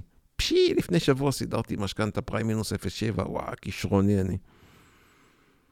כמה בקבוע לא צמוד יש? כמה יש במשתנה כל חמש, צמוד או לא צמוד? איך אני אבדוק? מאיפה אני יודע? למה אני אשווה בכלל? זה תלוי באחוז מימון, לכמה שנים לקחתי, מי אני בכלל ומה ההכנסות שלי. איך אני בכלל יכול להשוות את זה? אז בואו נשווה את הפריים. ואז מה קרה? הודיע בנק ישראל שהוא מאפשר לקחת uh, שני שליש בפריים. לא רק שליש, גם שני שליש. אבל הבנקים לא רוצים להפסיד כסף, אז מה עושים הבנקים? את השליש השני הם כבר לא נותנים בפריים מינוס, הם נותנים בפריים פלוס. זה יכול להגיע פתאום ל-2.5 אחוז, 2 אחוז, 2.6. אנחנו הרי לא פראיירים, אנחנו צריכים להרוויח. היי, היי, היי, עזרה סוציאלית זה אצל הממשלה, בבנקים אין עזרה סוציאלית. ואז אנשים מחולקים, מתחלקים לשני קבוצות. הקבוצה שהולכת אוטומטית ואומרת, תביא לי שני שליש פריים, מהר, מהר, מהר, דחוף, תביא לי. לא משנה מה המספר, תביא. ככה החלטתי, כי אמרו שזה זול. הקבוצה השנייה זה הקבוצה שתבדוק בכלל את כל התמהיל. תראה אם זה מתאים לה. תראה אם היא יכולה להסתדר איתו לאורך שנים. ותראה מה העלות שלו. הרי ברור שהפריים יעלה. לא למספרים שהיו פעם, נכון? לא נחזור לפריים 13 כפי הנראה בשנים הקרובות וגם הלא קרובות, אבל הוא יעלה. המדד, ברור שקיים כבר עכשיו. זה שהייתה שנה עם מדד שלילי זה רק שנה אחת. תכלס. המדד יחזור ויעלה. אז בואו תבדקו כמה הולכת לעלות לכם המשכנתה, כולל עליות המדד, כולל שינוי הריבית כל חמש, כולל שינוי הפריים אחת לחודש, כשהוא יעלה סוף סוף בעוד כמה שנים. ואז תקבלו החלטה אם זה מתאים לכם. כי זה שקוראים לזה פריים, זה בדיוק כמו שקוראים לזה משתנה. כמו שיש משתנה כל חמש, יש משתנה כל חודש. זה אותו דבר. אז מה ההתלהבות? למה לרוץ ולקחת במחירים לא נורמליים ולשלם יותר?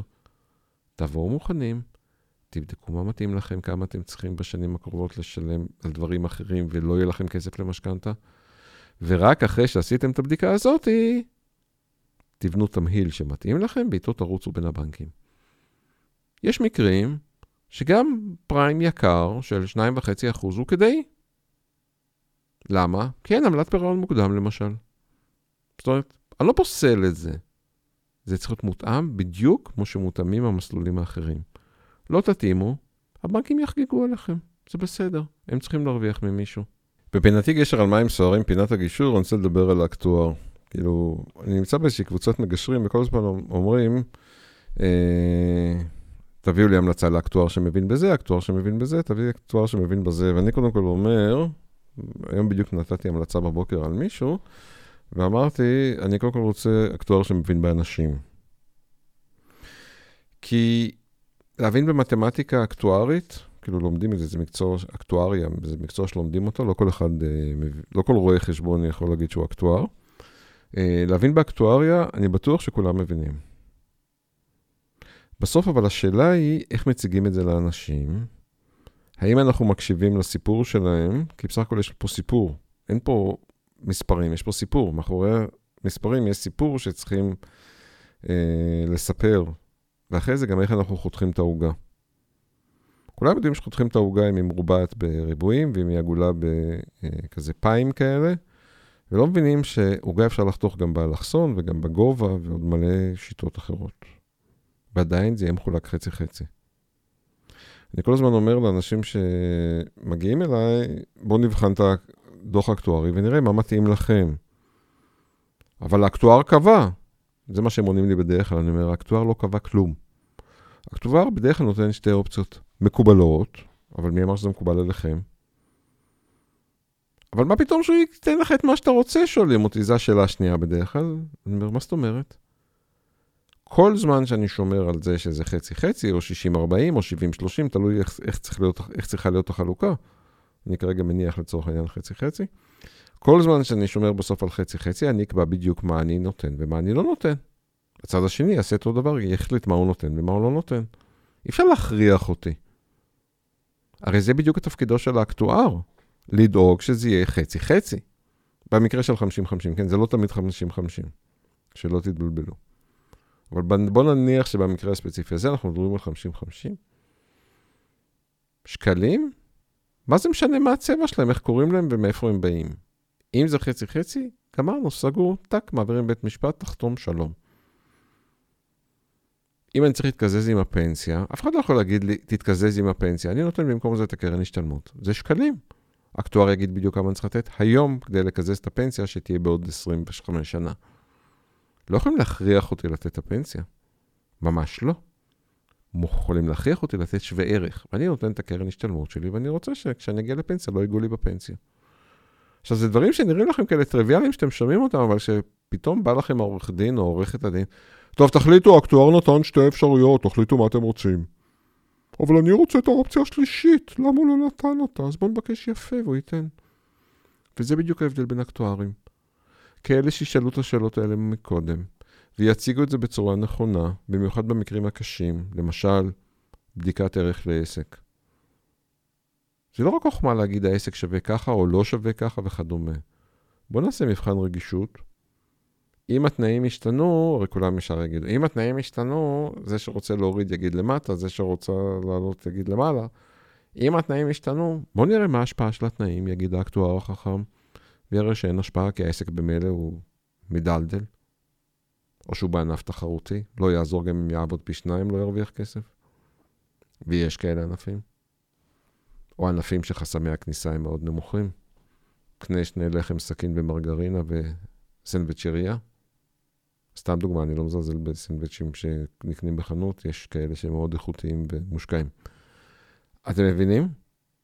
אבל זה רק אקטואר טוב יכול לעשות את זה. כזה שקודם כל מבין בבני אדם, אז הוא יכול להתחבר אליהם ולשאול את השאלות. אחרי זה הוא גם שואל אותם, איך אתם רוצים לחתוך את זה? לא כולם מחזיקים יועץ כלכלי צמוד בשביל לקבל את ההחלטות האלה. אז נכון, הוא לא יעשה לכם בדיקה עם תוכנית רב-שנתית כדי לוודא שאתם תעמדו אחרי זה במה שאתם רוצים, אבל בחייאת, דברים בסיסיים. אז בפעם הבאה שאתם בוחרים אקטואר, תבחרו קודם כל בין אקטואר שמבין בבני אדם, ואחרי זה, גם שעושה עבודה טובה אקטוארית. תאמינו לי, אל תיקחו את זה כמובן מאליו, אתם תמצאו, יש הרבה כאלה. אחד הדברים שאני אומר לאנשים זה, תלמדו לעמוד על הזכויות שלכם, ומכיוון שאתם עושים את זה רק כשאתם צודקים, אז עד הסוף, ללכת עד הסוף, תביעות ייצוגיות היום זה הסוף, מה שנקרא, מבחינת הכושר מיקוח שלנו, האזרחים הקטנים. וכמו שאני אמרתי מקודם על יועצי המשכנתאות בבנק, שהם מוכרים משכנתאות, ככה אה, חברות הביטוח, אני לא צריך להכביר מילים בשביל להסביר עד כמה הם דואגים רק לעצמם. ואני רוצה לצטט פה כתבה מכלכלה בוויינט, חברות הביטוח הגדולות לא שילמו ריבית על תגמולים ויאלצו להשיב כספים למבוטחים. חבר'ה, מדובר פה על המון כסף שמגיע לכם. זאת אומרת, עד שאתם כבר מקבלים כסף, אז מה שנקרא, בחייאת, שייתנו את זה בצורה ריאלית, כי כשהם צריכים לקבל את זה, הם מקבלים את זה עם ריביות. בית המשפט קיבל תביעה ייצוגית נגד חמש חברות הביטוח הגדולות, הוא מינה מומחה לשם קביעת הסכומים שיהיה על החברות להשיב לציבור. זאת אומרת, כבר גמרנו, זה כבר סגור, מה שנקרא. זאת בשל הימנעות החברות מהוספת ריבית על תגמולי ביטוח. הטובים מעריכים כי מדובר בסכומים של מאות מיליוני שקלים. שופט בית המשפט המחוזי בתל, בתל אביב, רחמים כהן, קיבל היום, היום יום ראשון, תובענה ייצוגית שהוגשה נגד חמש חברות הביטוח הגדולות, כלל מגדל הפניקס, הראל ואיילון, וזאת בטענה להימנעות מהוספת של ריבית, ריבית על תגמולי הביטוח המשולמים על ידי החברות. בשנת 2015 הוחלט על אישור התביעה כייצוגית, והיום ניתן פסק הדין בתביעה הייצוגית לגופה. במסגרת התובנה ניתן על ידי התובעים כי חברות הביטוח נמנעות כמדיניות מלהוסיף ריבית על תגמולי ביטוח על משולמים על ידם בכל ענפי הביטוח, בכל סוג הביטוח ובכל פוליסה, ללא כל יוצא מן הכלל, וזאת בניגוד להוראות סעיף 28א לחוק חוזה הביטוח. בהתאם לסעיף, סכומי הריבית שנצברים אצל חברות הביטוח על תגמולי הביטוח בתקופה שהחל מתוך 30 יום ממועד מסירת התביעה ועד מועד התשלום בפועל, שייכים למבוטחים, בעוד שבמשך שנים חברות ביטוח שלשלו כספים אלה מצטברים לסכומי עתק לכיס שלהם במקום להעבירן למבוטחים.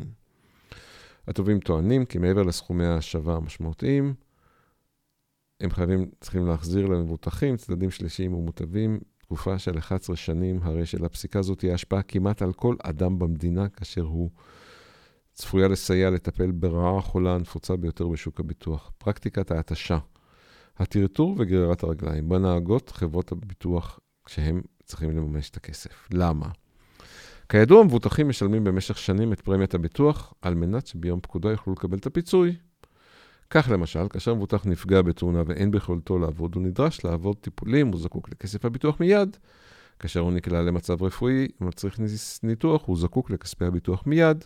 התובעים טוענים כי לחברות הביטוח יש באופן מובנה אינטרסים לדחות את מועד התשלום כמה שיותר, תוך שהן מעכבות את תהליך ההכרעה בתביעה, מבלי שהן משלמות את מחיר בגין התנהלות זו. חברות הביטוח כמובן דחו. בפסק הדין מהיום הורה בית המשפט כי ימונה מומחה לשם קביעת הסכומים שיהיה על חברות הביטוח להשיב לציבור. זאת אומרת, גמרנו, זו עובדה.